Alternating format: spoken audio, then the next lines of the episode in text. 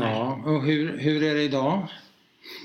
Ja, jag vill inte helst prata om hur jag mår, för jag vill inte, för då blir det en litania. Nej, nej, det gör jag inte. Jag mår nej. bra efter omständigheterna. Ja, okej. Okay. Ja, jag mår bra.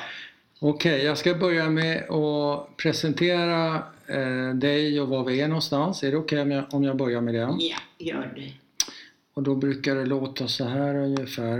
Eh, Hej och välkommen till Överlevarna, en podd om människorna som överlevde förintelsen. Jag heter Bernt Hermel och idag ska du få träffa Tauba Katzenstein. Tack för att vi fick komma och hälsa på dig på Judiska sjukhemmet i Stockholm. Tack, tack. Mm. Du ska få berätta din historia alldeles strax. Men först skulle jag vilja fråga, hur blev ditt liv? Ja, hur det blev... Det blev ganska bra, måste jag säga, med tiden. Mm. Det blev det. Ja, jag har fått vara med om mycket trevligt. Om att få familj. Och få en ordnad tillvaro. En man som jag älskade och blev älskad utav. Och haft så småningom hygglig ekonomi. Mm-hmm. Så med tiden till och med mycket bra ekonomi. Och vi fick åldras tillsammans tills, ja, åren gjorde sitt. Och jag blev stroke och ramlade, spräckte svanskotan, hamnade på Huddinge sjukhus. Fick mycket bra vård. En mycket fin avdelning hamnade jag på. Och så småningom, direkt efter sjukhusvistelsen, fick jag förmånen att komma till Judiska hemmet. Mm. Ja, och här har jag det, ja, så bra man kan begära. Mm. Saknar du något? Jag saknar och i så fall var, ja, din man. Vad hette din man? Han hette Günther, ja. Och han var född i Düsseldorf, i Berlin egentligen, i Tyskland. Uppväxt i Düsseldorf, deporterad från Düsseldorf med sin familj till Minsk. En flicka som han, som, ett, som han älskade, var älskad utav, följde med frivilligt. Hon var judinna på Mädernet. Pappan var tysk. De träffades i sin tur i Warszawa på, efter första världskriget. Och bodde så småningom i Düsseldorf där Günther blev bekant med henne. Hon gick på en hushållsskola för utbildning för framtida kibbutzverksamhet i Israel. Men när det blev deportation från Düsseldorf, då följde hon frivilligt. Av kärlek. Mm. Mm. Gick ett fruktansvärt öde till mötes. Vad hände? Tyska kommandot behövde hjälp i sitt hushåll. Tvätta deras kläder, laga deras mat, städa deras förläggning. Och då ville de ha vackra unga kvinnor omkring sig. Mm. De nöjde sig inte med mindre. Som valde ut tio av de vackraste flickorna i deras stycke. Och hon, Reusen hette hon förresten, samma namn som mitt andra namn, Konstnuk. Mm. Förlåt. Mm. Hennes öde berör mig. Mm. Alldeles fruktansvärt mycket. Mm. Mer än mitt eget. eget. Och så småningom under tiden blev en av flickorna, eller rättare sagt en, haup, en S S-hauptmann, Sturmführer, som var i den för, både i den förläggningen, blev förälskad i en av de där flickorna.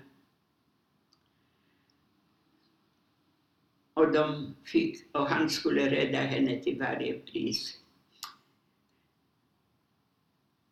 Och tog kontakt genom att det fanns ryska judar också internerade i Minsk ghetto, så fick han och kontakt med, med partisanrörelsen, och de ställde upp för att rädda dem. Men ett villkor från Reusens sida, från den flickans sida, var att det ska vara tjugofem, minst tjugofem utav gettos ryska invånare skulle få också bli, få plats i, hos partisanerna. Och de lyckades, han lyckades organisera flykten och de kom undan. Men tyskarna tog en blodig hem. De tog de återstående flickorna som gisslan och dödade dem.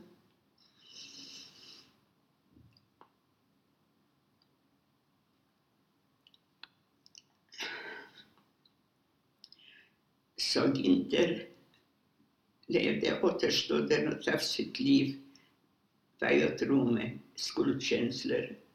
Ja. Han behövde inte ha, det var inte, hon gick frivilligt, det var kärlek. Ja. Det var två ungdomar, ja, som älskade varandra, och de visste, de visste att de, de det var obestämt, de visste, att det, de visste ja, ja. inte vad som väntade dem. Nej. Men däremot förstod de att det blir inte lätt, det blir svårigheter. Men hon ville följa med, när ja. man kär i den åldern, och ja. Men det här är, vadå, sjuttiofem år sedan? Det, med, det var det nittonhundrafyrtiotvå. Ja, och för dig verkar det vara som att det hade hänt igår nästan. Hur kommer det sig? Det, du, verkar, du verkar bli så... Ja, det. Så... Det, finns, det finns tre kvinnoöden som berör mig på djupet väldigt mycket. Ja. Jag har förlorat en syster som var tjugoett år. Ja. Och det var också på grund, förlåt mig,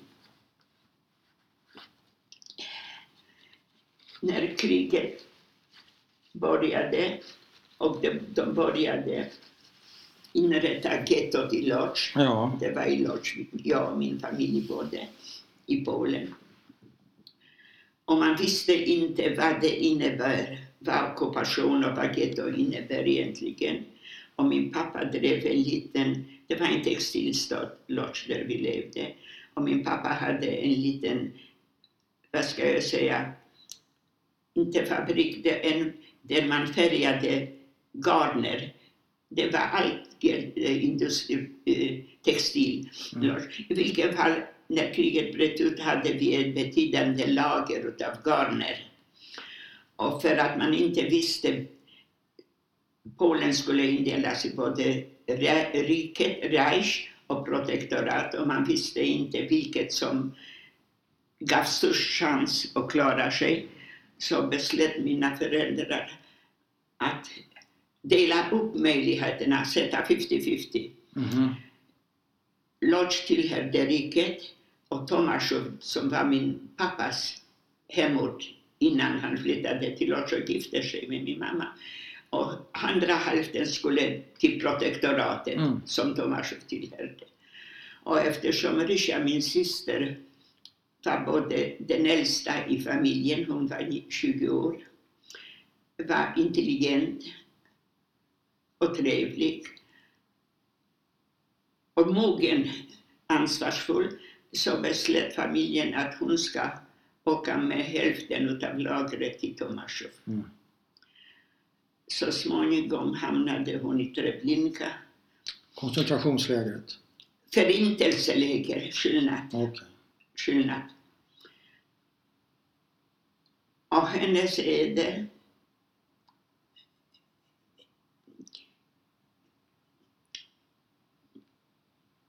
jag känner, jag vet, jag tror, jag känner hur ensam och övergiven hon måste ha känt sig, mm. och stå i en kö och vänta på det som hände. Mm. Hennes öde och Reusens öde och Maria Trampnaus öde. Det är den tredje. Det är de tre kvinnorna, ja. som berör mig mest.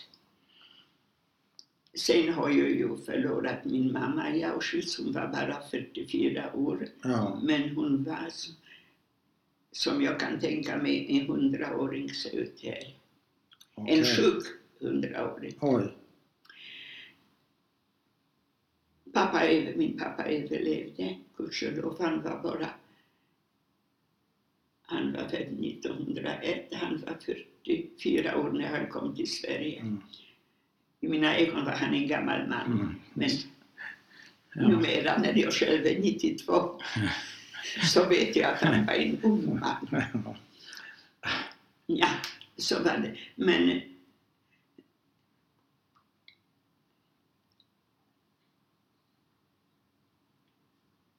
det är de tre kvinnorna som jag har. Den tredje har vi inte pratat om, men vi, vi kan komma till henne sen. Jag bara... Det är så tungt att höra det här. Det är tungt att höra din berättelse. Därför att jag ser hur tungt det är för dig. Det är som att öppna en kran. Det är som att... Och som det ett... är varje gång mm. när vi skulle beställa med Saive. Så vad är det? Efter Günther. Ja. Då lät beställa jag in, vad? Jag förstod inte. Med Saive, en minnes på begravningsplatsen. Sten, stenen alltså? Stenen, ja. Det hette Metzaifer på okay. ytterst. Ja. Lät jag inrista på baksidan ja. Av stenen. Ja. Förintelsens offer. Ja. Och så lät jag Reusen följa med. Mm. Hans första flickvän. Ja, mm. som skulle bli hans hustru. Ja. Det här är kanske en okänslig fråga, men jag ställer den ändå. Har du dåligt samvete för deras öden? Inte jag, nej. Men vad är det som berör dig så hårt sjuttiofem år senare? Då när jag bestämde gravstenen efter Günther hade jag samma problem varje gång när jag pratade om det. Ja. Jag kan inte... Jag kan prata om mig själv. Ja. Och jag har varit med om en hel del. Ja, vi kommer till det. Ja, det är en hel del faktiskt. Ja. Och jag och inte, jag har fått se och uppleva väldigt mycket. Men det är de tre människorna som berör mig mest. Och varför tror du? För jag är funtad som jag är. Okay. Antagligen. Ja. Antagligen. Dumma frågor får dumma svar. nej, nej, nej, nej. Frågan är inte dum. Jag, jag kan undra ibland själv. Ja. Det är ju så länge sedan. Ja. Men jag tror att, att jag, jag kommer att, att, att känna på det sättet. Det har gått så lång tid och jag ja. Har fått fara. Haft väldigt bra liv och, ja. Men det, det kommer jag aldrig, deras är det, mitt eget har jag kommit över. Okay. För jag fick leva, ja. De fick inte leva. Nej. Det är kanske det som gör det, att, att det berör mig. Ja. Jag fick ju i alla fall ett liv, ja. Men de fick ju inget liv. Har du eh, mardrömmar fortfarande? Nej, det har jag inte. Inte, ha, ha, den, inte den sortens. Nej. Däremot upplever jag saker och ting. Jag har ett kanonminne. Okej, okay, ett kanonminne? Ja. ja. Och jag kan minnas saker från min barndom. Ja. Och jag kan se dem i färger. Okej, okay, som en film. Och dofter. Okay. Och jag kan... Minas repliker, jag, det är inte säkert att de föll på det viset, nej, nej. Men ja, jag kan höra hur det lät ja. När någon talade eller ja. Någon sa någonting. Men är det kopplat till mardrömmar eller inte? Jag förstod inte riktigt. Nej, inte nödvändigtvis. Nej, nej inte nödvändigtvis. Nej. Nej, det kan... Men allting är inspelat? Det är, ja, det är som en videofilm. Ja, just det. Som man kör. Men är det, är det vissa scener som du tänker på och ser oftare än andra i din videofilm? De är faktiskt inte så farliga de scener jag minns mest. Nej. Det jag minns mest från mitt eget liv under kriget ja. Är i gettot. Och då var vi ett gäng ungdomar Är det Łódź eller var? I Łódź i ghetto var vi ett gäng ungdomar. Det var det som räddade antagligen förståndet och livet. Jag ah. vet inte naturligtvis. Men, Nej. men och konstigt nog, vi hade roligt ibland. Mm. Likaså, men det kanske jag projicerar på ett foto som finns i en bok om ghettot i Łódź, och boken finns i Advarshem, en bild på en, och det var en man, en i vårat gäng, han var lite äldre visserligen, ja. De jagade honom eftersom han lyssnade radio och det var, det var förbjudet. För och på, att de lyssnade på radio, två, tre stycken, var det väldigt hemligt eftersom det var ett straff på dem. Mm. Och, men det var viktigt för det höll oss underrättat. Jag kom ihåg till exempel när det var invasion i Normandie. Mm. Och jag var på fabriken och arbetade. Mm. Och min pojkvän var inom posten i gettot, fördelade olika skrivelser och så. Mm. Och han kom in och bad mig komma ut en sekund och berättade om invasionen i Normandie. Mm. Det är sånt som gjorde att man fick hopp mm. och kunde drömma om att eventuellt överleva. Mm. Och den bilden har jag ju sett efter kriget. Mm.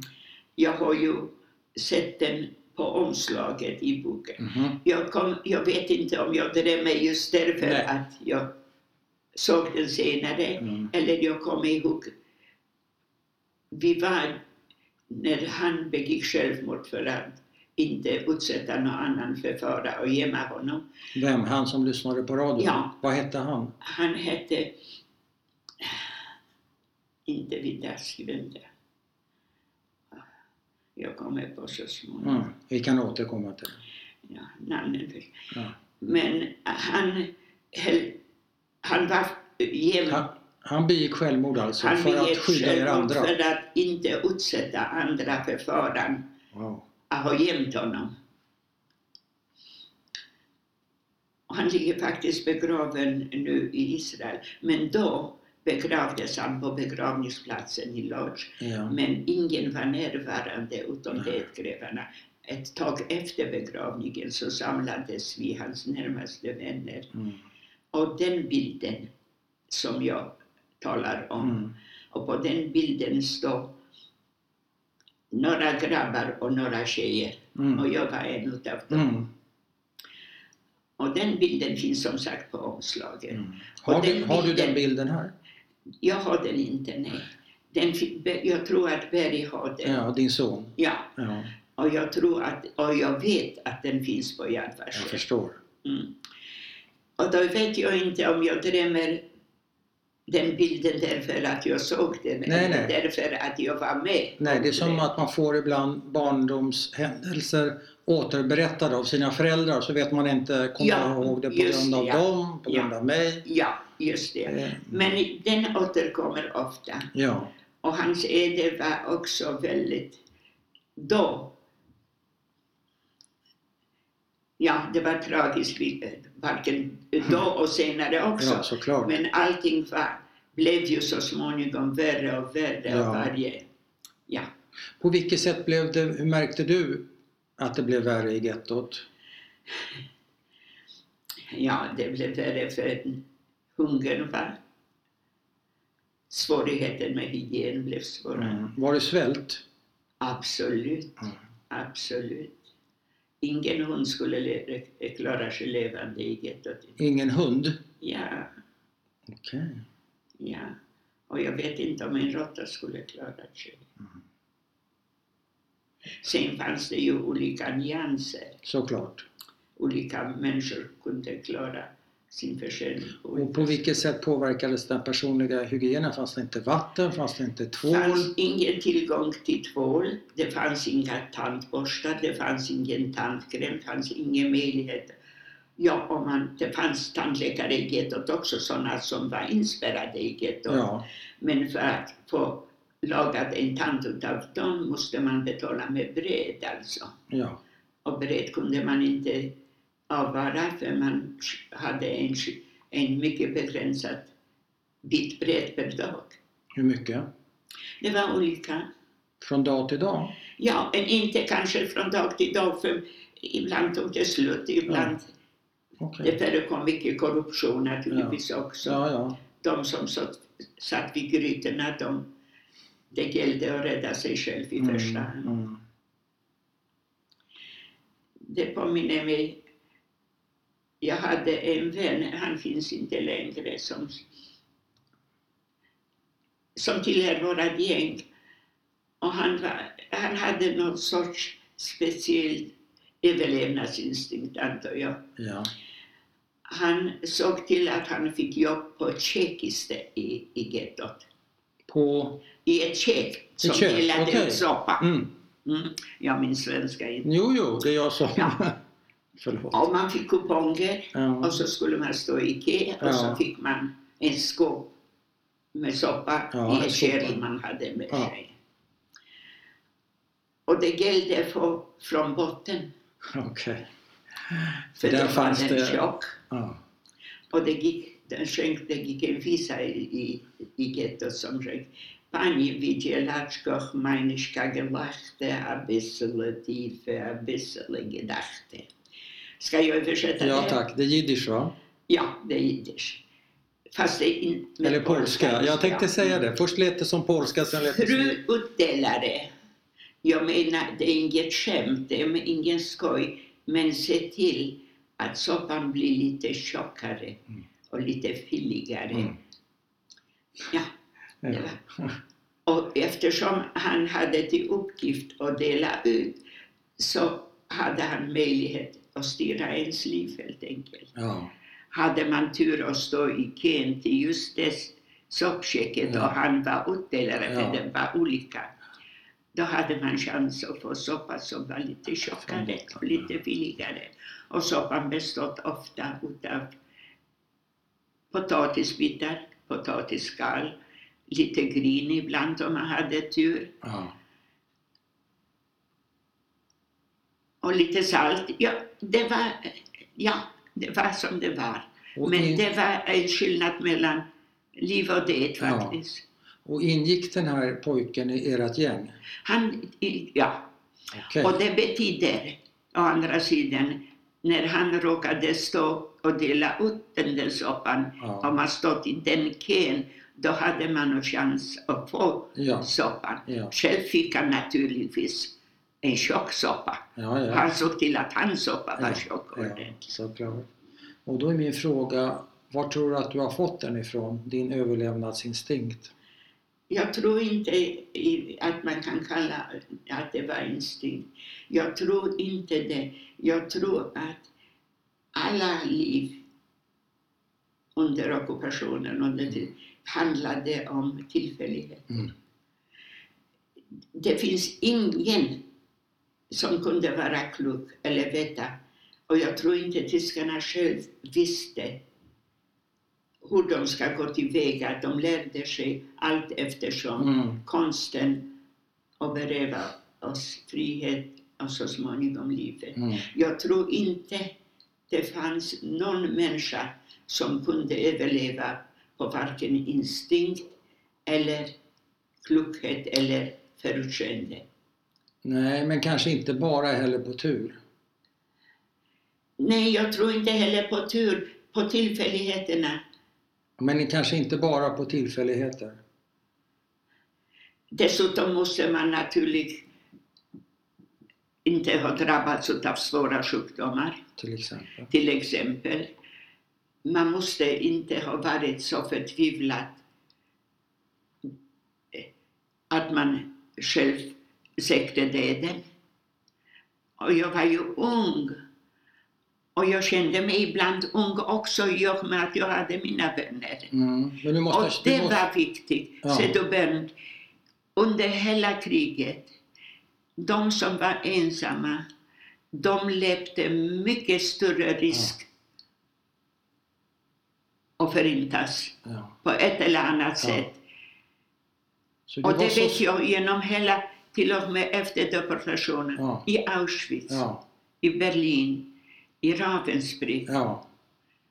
På, på vägen från Ravensbrück till Danmark och Sverige, ja, hade jag Judith, min blivande svägerska, ja, som sällskap. Vi var två. Ja. Och ensam hade man ändå mindre chans. Såklart. Jag förstår. I din film, finns det något särskilt ögonblick där den där tillfälligheten har spelat in åt rätt håll för dig?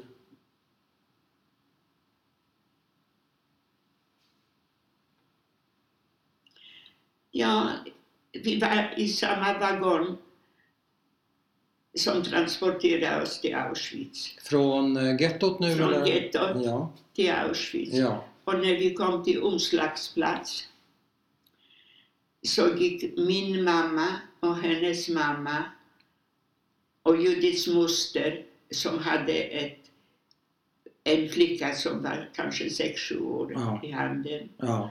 Och de fick åt den sidan och Judith och jag gick åt den sidan. Ja. Sen dess var vi som lär och långhalm. Ja. Judith och du? Ja. Mm. Så småningom när vi hamnade i Berlin hos Kruppsverken på mm. tvångsarbete. Efter, efter Auschwitz? Efter Auschwitz. Vi blev upptagna båda två. Mm.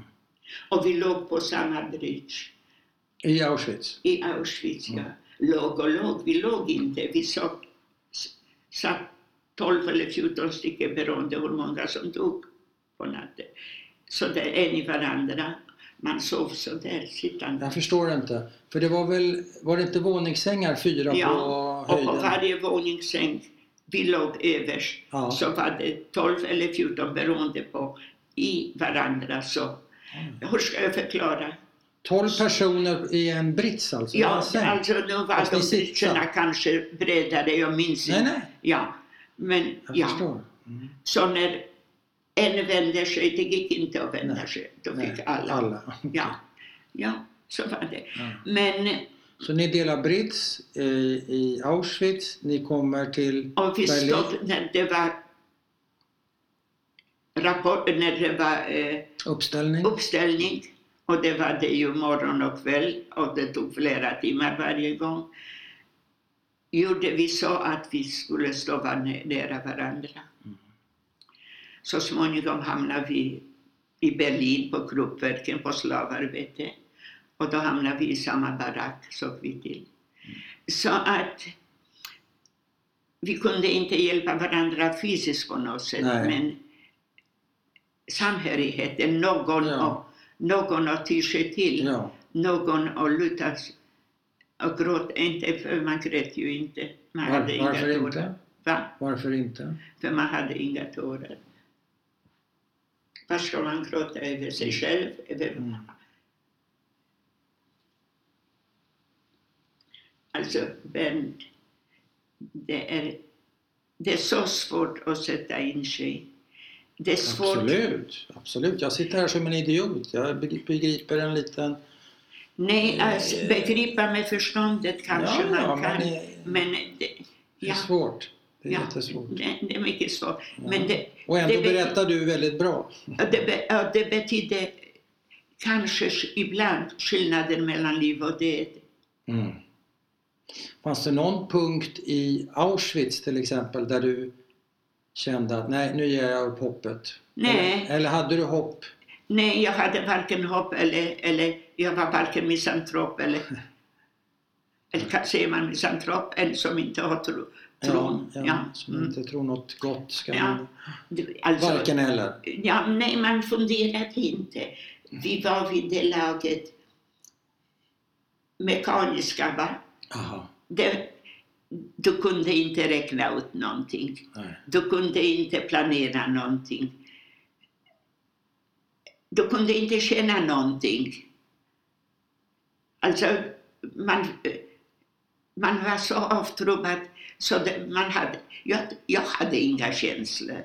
Så skillnaden för dig mellan gettot och Auschwitz var att allt hopp, alla känslor, ja, all ja, glädje som du ja, sa att ni ja. kunde ha roligt där ibland periodvis. Jo, allt det, i det gettot var, var det det blev så småningom som en normalitet ja. över det hela. Ja. Jag blev kär i en pojke i gettot. Ja, såklart. Såklart, vi var ju unga. Ja. Men alla pojkar var impotenta. Ja, okej. Okay. Annars skulle man ja, försöka leva livet. Ja, just. Prova, det är ja. en del av livet. Ja. Ja, det här, un, det här livet till. Ja. Men det var, var ingenting som fungerade. Varför var de impotenta? På grund av att de svält. Svalt? Ja. ja, svält. Blir man impotent av det? Vad säger du? Blir man impotent av det? Ja, antagligen. Ja. Det hände att det föddes barn enstaka i gettot ja. också. Men då hade de tillgång till mat. Och likadant menstruation, upphör den också ja. under sådana förhållanden? Ja. Ja. Ja, men däremot, det vill jag inte prata. Nej, det behöver du inte göra. Det bestämmer du själv. Men det var så. Ja, så var det. Mm, så var. Men i Auschwitz fanns det inte något utrymme för glädje, lek, kompisar? Det fanns ingen utrymme ens för sorg eller någonting. Det fanns ingen. Det fanns ingen. Så hur länge var ni i Auschwitz? Du inte och... länge. Nej. Nej. För ni skulle vidare till en slagbord. Ja, vi blev uttagna. Vi var fortfarande i sån skick. Så de, vet du, det var ju brist på arbetskraft. Alla männen var ju på fronten ja. i Tyskland. Ja. Och kvinnorna var ju inkallade också ja. till arbets och allt möjligt. Ja. Så de valde dem. Och det var ju en förbrukningsvara. De hade ju tillgång ja, ja. till hur mycket som helst. Ja. De hade ju hela Europas befolkning ja. nästan. Men var det här en vapenfabrik som ni kom till? Det var Kruppsverken, en vapenfabrik. Kruppsverken. Ja. Mm. Ja. Och hur länge var du där? Ja, det var väl cirka nio månader ja. ungefär. Och var det bättre där än i Auschwitz? Det var inget förintelseläge, det Nej. var slavläge, arbetsläge. Ja, ja, det vill säga slavläge. Det var stor skillnad, ja. naturligtvis. Ja. De det. första två veckor eller tre veckor var det karantän. Det är därför att vi skulle inte komma i beröring med arbetarna på fabriken, mm. tyskarna. Mm. Så att inte ha sjukdomar sig och så där. Och då fick vi knappast någon mat de första veckorna. Det var väldigt. Men så när, det var, när vi väl var placerade i arbete, då fick vi en soppa och en skiva bröd. Ja. Men hur blev du behandlad där? Det var olika. Det har jag berättat om Maria Trampnau. Mm. Hon som... Är det ditt, var det det tredje ödet? Va? Var det den tredje kvinnan? Nej. Ja, ja som du nämnde. Okej, okay. ja. men då tar vi det, ja. det tredje ödet ja. då. Ja. Hon var ju tyska. Ja.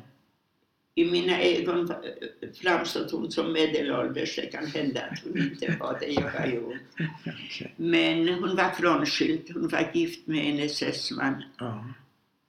Och hon, han var en grym sådan. Det var de alla, de flesta. Ja. Och det fanns undantag. Fast kanske inte mot sina fruar alla. Jag vet inte, han var en grym människa. Ja. När de började inkalla tyska kvinnor till, till militären ja. och olika sysslor i samhället. Och hon hade inga barn att ta hand om. Då valde hon, och anmälde hon sig naturligtvis, ja. och valde S S. Göra sin tjänstgöring ja. inom S S. För att komma ifrån sin man? Nej, då ja. var hon redan skild. Okay. För att försöka gottgöra i den mån hon kunde det som han har förbrutit. Inom S S? Inom S S. Okej. Okay.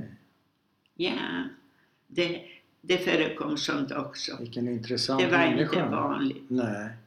Det var inte vanligt. Så vad gjorde hon till exempel för dig eller för andra? För mig personligen skaffade hon resinolja till exempel. Aha. Jag hade ingen personlig kontakt med henne. Nej. Men vi var bara femhundra. I, eh, judinnor i fabriken? Ja. ja.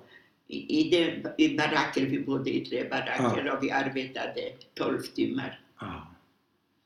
I fabriken med vapentillverkning. Ja. Var lönen bra?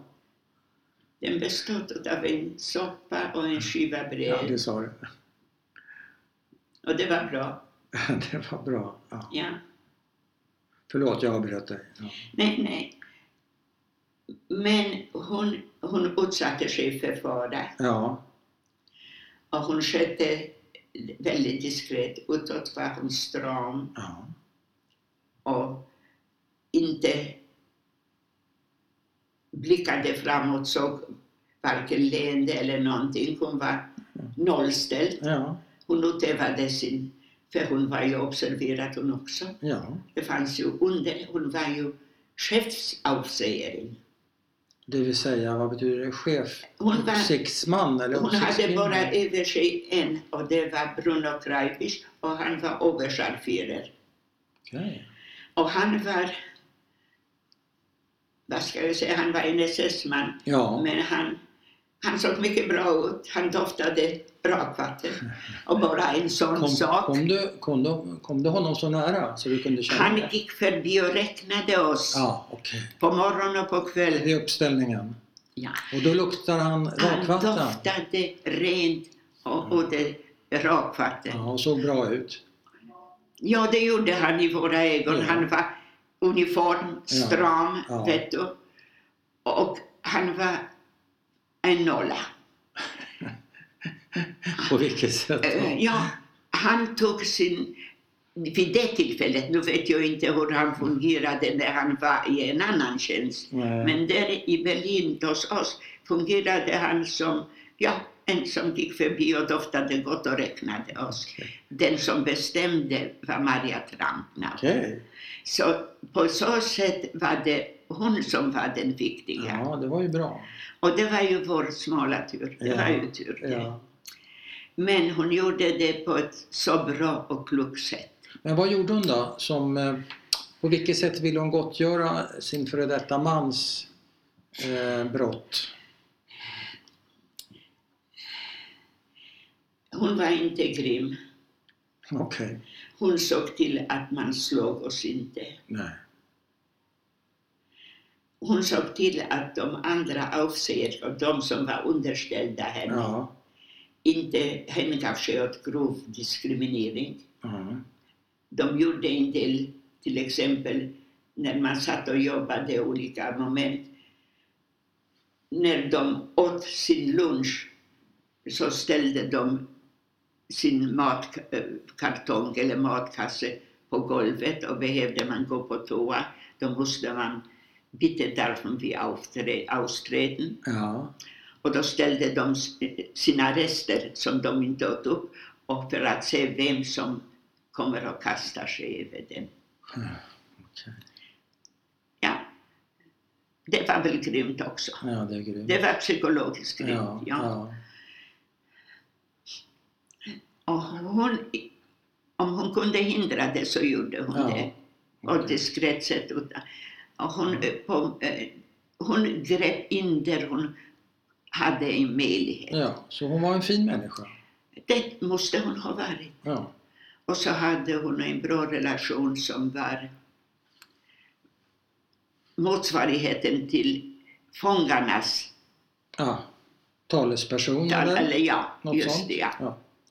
Men det var de, inte du? Nej, jag hade ingenting med henne att göra. Nej. Inte, men varken den ena eller den nej. Andra. Men du sa någonting om resinolja, det gör mig nyfiken. Vad, ja. Vad skulle du ha resinoljan till? Jag var mycket sjuk då. Okay. Jag hade en, som de senare betecknade i Sverige, som någon sorts tarmchock. Ja, är det tarmvred eller? Inte tarmvred, nej. Men den fungerade chock, inte, okay. Den räddade nej. Sig inte. Nej. Alltså avföringen, det funkade inte? Nej, just nej. Det ja. Okay. Och det skulle hon avhjälpa, skaffade resinolja. Mm. Den hade inte avsedd verkan. Men hur märkte du det? Eller på att säga, hade du smärta eller syntes det? Eller hur? Min grovtarm var så... Tjocktarmen stack ut? Stack ut, utbukt alltså. Oj, rent. Hemskt, och jag... Ja. Och så smärtor... Kräktes, kräktes, ja. Kräktes. Vi låg i skyttegravarna, det var ju, Berlin var ju bombat otroligt ja. Mycket. Ja. Och vi tillbringade mesta tiden innan bomberna raserade våra baracker. Är det här fyrtiofem? Det var fyrtiofem, ja. Ja. Det var våren fyrtiofem. Ja, ja, strax innan. Ja, inte, det måste ha varit senvintern, ja. Ja, okay. Senvintern, ja. Ja. Men var det många som hade det här de hade liknande problem? problem eller? Ja, det är, och de som fick problem, de skickades på retur. Och det betyder säga, i det fallet Ravensbrück, ja, eller Sachsenhausen. Ja. Och det betyder faktiskt, tror jag nästan alltid det, det ja, men det, det vet det. jag ingenting. Och den här kvinnan, den tredje som jag inte kommer ihåg namnet på, Maria heter hon så? Din, hon som, som var nummer två där i fabriken, som den, var snäll. Den judiska kvinnan? Nej, nej, tyskan. Maria Trampnau, ja, heter hon. Maria. Maria Trampnau. Maria Trampnau. Ah, Maria. Maria, eller vad, hände, vad hände med henne som ber- har berört ja. dig så mycket? Du har, du har alltså, sparat henne, lite på den. Som jag har ju sagt, hon hade en vänskaplig, eller jag vet inte, mycket bra relation.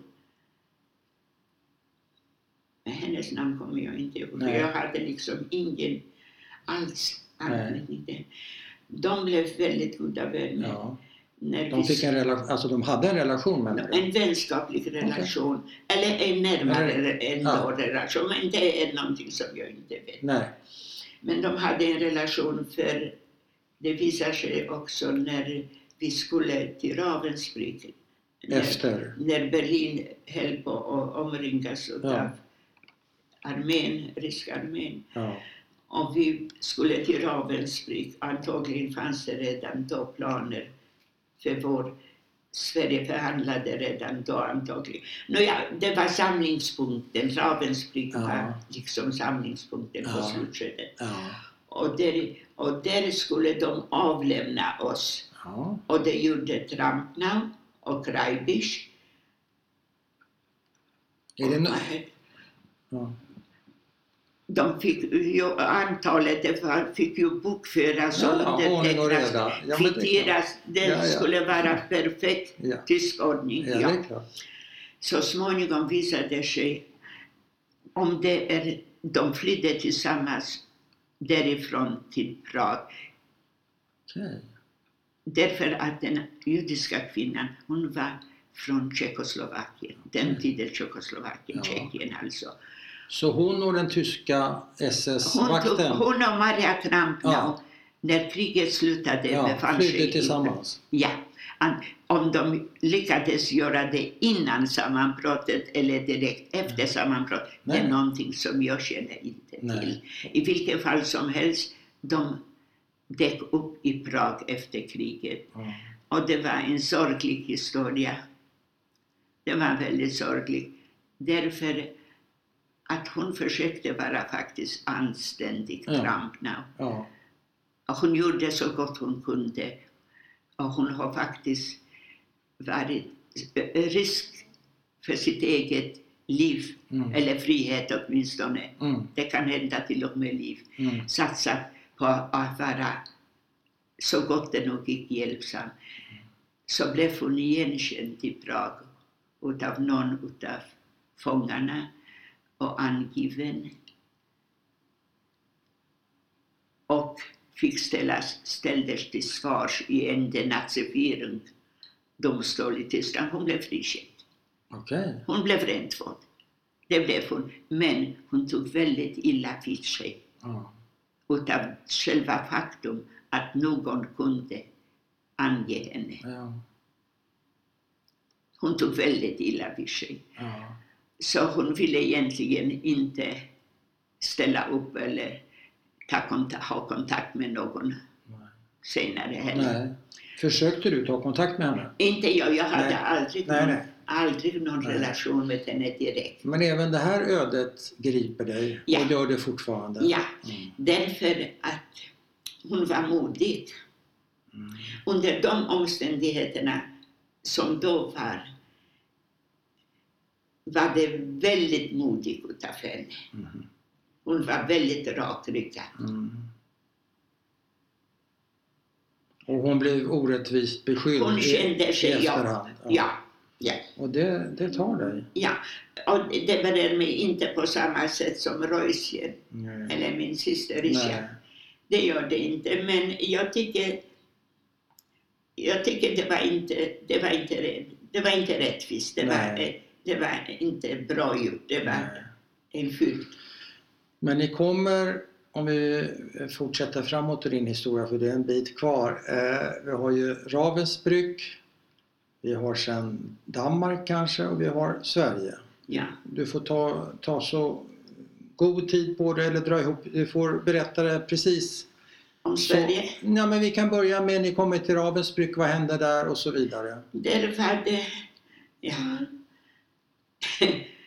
det hände det att vi fick höra rykten, eller det kanske Trampnau själv, eller något rykten ja. själv att vi skulle till Schweiz. Okej. Okay. Ja, Sverige och Schweiz, ja, vet du det. Det, är många det var liksom samma sak. Och vi trodde naturligtvis inte på det. Men ett par dagar senare så fick vi paket med mat, konserver, choklad, cigaretter, Röda Korspaket. Ja, från rö- svenska Röda Korset. Det var inte specifikt. Den jag fick var kanadensisk. Ja, okej. Okay. Men det var olika Röda Kors under ja. Röda Kors regi. Ja. Fick vi paket med livsmedel. Ja, julafton är lite. Till och med Kalle Anka förslår. Det var, men baksidan av det hela var att man, vi tålde ju inte mat heller. Nej, för det hade svultit så länge. Så vad hände? Ja, man fick kräkningar, kräktes och det ja. själv kräktes jag. Och i Ravensbrück hamnade jag också högst upp på en bridge och spydde uppifrån och ner. Oj. Ja, det var inget roligt. Det var inget ja, det är det roligt. Men, men var... du, du blir inte frisk från din, dina tarmproblem än? Jo, det, jo? Och, jo då, och det berodde på, här och häpna, då var vi fortfarande i Berlin. Och det närmade sig julafton, och det var julafton. Okay. Och det fick vi från fabriksledningen. Vet du, Krupp var delvis ett amerikanskt företag. Nej, det visste jag inte. Jo då. Intressant. Det var det, i slutskedet däckte upp en väldigt elegant herre i kostym. Det var redan, vi var utbombade. Ja. Och så låg vi i biografen på golvet där. Och så ja. däckte upp en, ja. Men... Det spelar, det har inget med till det. Vad var det jag var? Ja, jo, julafton och, julafton, och tarmarna. Och då fick vi som julklapp utav fabriksledningen mm. varsin mugg med mjölk. Okay. Och den var lite blåt i färgen så mm. den var nog ganska uppblandad. Mm. Men, och en stor näsduk, bomullsnäsduk. Mjölken gjorde mig gott. Den fick ta min mat att fungera. Ja, okej. Okay. Och det, sen hörde också till att vi var ett gäng flickor där i Berlin. Vi delade samma rum eller, eller ja. vad man ska kalla det. Ja. Och vi var väldigt solidariska och väldigt, vad ska jag säga, vi var ett bra gäng flickor. Ja. För det fanns ju tillfällen där man kunde slita ögonen utav varandra för att komma åt någonting, ja. bred eller någonting. Ja. Men vi var några tjejer som var väldigt solidariska och bra. Ja. Och så fick jag lite utav deras mjölk också. Oj. Och det fick fart på mig. Okay. Så jag klarade ja. det. Men missförstod jag dig? Du sa Ravensbrück, en säng högst upp och du spydde uppifrån och ner. Men din, var det inte så du sa? Det var i Berlin. Förlåt. Okej. Det var i Berlin. Det var i Berlin det, det hände. Berlin. All right. Ja, på julafton ja. då var vi fortfarande kvar i Berlin. Ja, ja, ja då var det. Ja. Men ja. ni kommer till Ravensbrück. Går ni dit eller? Så du, det, vi gick inte dit. Nej. Vi forslade. Ja. Men på passet, det kommer jag inte Nej, ihåg. Okej. Okay. Det är en liten lucka. Ja, det, det är inte så att jag kommer ihåg varenda Nej. steg. Nej men, Nej, men jag vet att vi gick inte. Nej, okay. Det var ingen dödsmarsch eller så. Men vi var inne på Schweiz och vi var inne på matpaketet från Röda Korset. Ja, ja. Och vad hände sen? Vad hände sen? Det hände sen att en vacker dag så tog de en del av oss från Ravensbrück och satte på bussar. Vi såg det inte och bussarna försvann. Och det var den första transporten som gick. De vita, vita bussarna? Va? Var det de vita bussarna? De vita bussarna, ja. Med svar, red ja, kors på ja, taket. Röda Korsets vita och bussar. Och den transporten blev bombad och avalerade plan. Vet du, de har ju falskskyltat ja. tyskarna också. Ja. Så det fanns några som blev skadade. Mm. Bland andra en kvinna som så små... Hon blev bosatt i Israel, fick benet amputerat efter skadan mm. och blev, fick en professor i Rehovot. Okay. Blev, ja. Men det blev inte alla förstås. Alla blev inte professorer. Nej, och alla blev inte amputerade heller. Och alla blev inte amputerade heller. Nej. Så det var allting för tillfälligheter. Ja. Vad själv, hände för dig då? Själv tillhörde tra- nästa transport. Ja. Om det var dagen efter eller två dagar efter. Hur många bussar var det? Var det flera? Det var flera bussar. Ja. Och då, hade, då fick vi ytterligare ett paket att ha som färdkost. Ja. Och det minns jag mycket bra. Mycket ja. väl. Ja. Och då åkte vi genom bussarna genom städer och byar i Tyskland. Ja.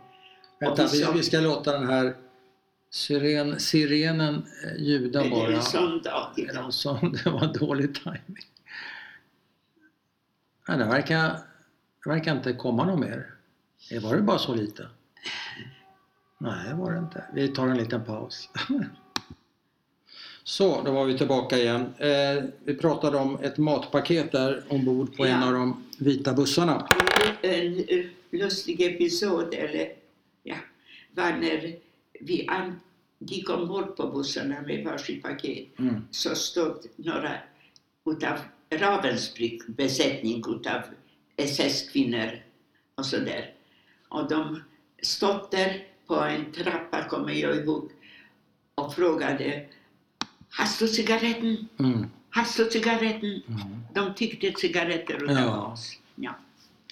Men själva gjorde vi... Ja, det var kanske inte typiskt, men när vi åkte genom byar och vi såg, då var det många tyskar som var på flykt från ena stället till det andra. Mm. Vet du? De sökte själva tryggheten någon annanstans mm. eller komma undan någonting. Och då rådde jag mig att kasta ut saker till dem och se dem springa för att få tag i dem. Jag gjorde inte som... Utan som välgärning, jag gjorde det som någon sorts, där ser du, ja. sån är jag. Ja. och, de, och ni är såna som vi var en gång, ja. ni springer för att få tag i något ja. att äta. Ja. Det är någon sorts hämnd. Det var en hämnd. Hämnd. Ja, men en, en rätt så snäll hämnd. Ja, den gjorde inte illa, men nej. Den bevisade det var, jag fick känna mig. Jag, jag fick känna mig att jag är mera än dem. Ja. Jag hade något att ge. Ja. Alltså. Du kanske också fick känna dig som människa. Det var viktigt. Att få känna sig som en människa. Och det gjorde jag inte förrän. Inte förrän ett bra. Många, många dagar efter det jag kom till Sverige. Mm. Ja. Vad var det som fick dig att känna? Vad, vet du vad som gjorde att du fick tillbaka den känslan? Alltså mänsklig värdighet eller jag vet inte. Var det något specifikt eller var det bara att du blev väl behandlad under en längre tid? Eller fanns det någon? Att jag kunde säga nej tack, nu är jag mätt. mm. Sen när vi kom och blev inkvarterade, jag tror att det var Lund. Möjligen var det Malmö museum. Ja. Alltså. Och fick begränsat med mat första dagarna. För ja. de, de som kom före oss, första transporten, fick så mycket de ville och ja. de tålde inte det. De ja. blev sjuka. Ja. sjuka, till och med så att de åt ihjäl sig eller bara sjuka? De blev sjuka utav... Ja, men inte så att de, de dog. De tålde inte maten. Nej, men de dog inte. De, nej, nej, nej. De tålde, de blev knäckte så ja, tålde ja, inte ja, maten. Blev sjuka. Ja. Så de införde ett typiskt svenskt system med nummerlappar okay. när vi kom. Ja. Och vad gjorde vi som var vana att skälla ja, och ja, knycka? Ja. Och skarva. Ja, ni stal och eh, vi såg till att vi fick, ett, vi fick en soppa till. Ja. Det gjorde vi. Ja. Men när det upphörde, ja. när jag kunde säga nej tack, det räcker. Ja. Då kände jag mig som en människa. Ja. När började du berätta aldrig. om dina minnen? Du har aldrig, aldrig gjort det. Du har aldrig åkt runt i skolorna? Jo, nej, aldrig. Jag har åkt i skolorna, ja. ja varför säger du aldrig det? Men jag kallar det inte för berätta. Utan? Vad gör du i skolorna? Jag har inte berättat för dig heller. Nej, jag förstår det. Men jag har inte berättat. Nej, jag förstår det. Jag har berättat. Men du, du berättar så mycket så att jag förstår i alla fall lite grann. Du, får använd, du har fantasi och lite du har lärt och läst så mycket antagligen. Ja. Så ja. Du, ja. du kan kanske, kanske, kanske... hundra procent. Men jag kan inte berätta, nej. nej. Men och när vi, började du åka runt i skolorna? Ganska tidigt. Okay. Och la av ganska tidigt. För att? För jag orkade inte. Nej, det blev för jobbigt. Det påverkade mig så mm. att Günther stod inte ut med mig. Nej. Så enkelt var det. Ja. Jag fick välja. Ja. Och jag ska tala om för dig. Hur påverkade det dig? Att inte blev du deprimerad? Blev du... Nej, nej. Att du kom hem från skolan. Hur, på vilket sätt var det påverkad? Jag tyckte att jag kan inte... Jag kan inte berätta så att motsvara det jag kände. Nej. Jag kunde inte klä mina känslor, minnen i ord. Nej. Vad jag än sa till dig idag. Ja, ja. Det är... Bara itta. Jag förstår det. Bara när jag talade om Reusen ja. och Ryssa ja. och Trampnau. Ja. Då känner jag. Ja. Men det är sånt som jag har inte upplevt själv. Nej, just det. Och det kan jag berätta ja. om. Det berör mig väldigt djupt. Ja. Och, men det kan jag berätta. Det jag har själv upplevt och känt. Ja. Det kan jag inte klä ut. Hur ska jag klä ut? Nej, det går inte.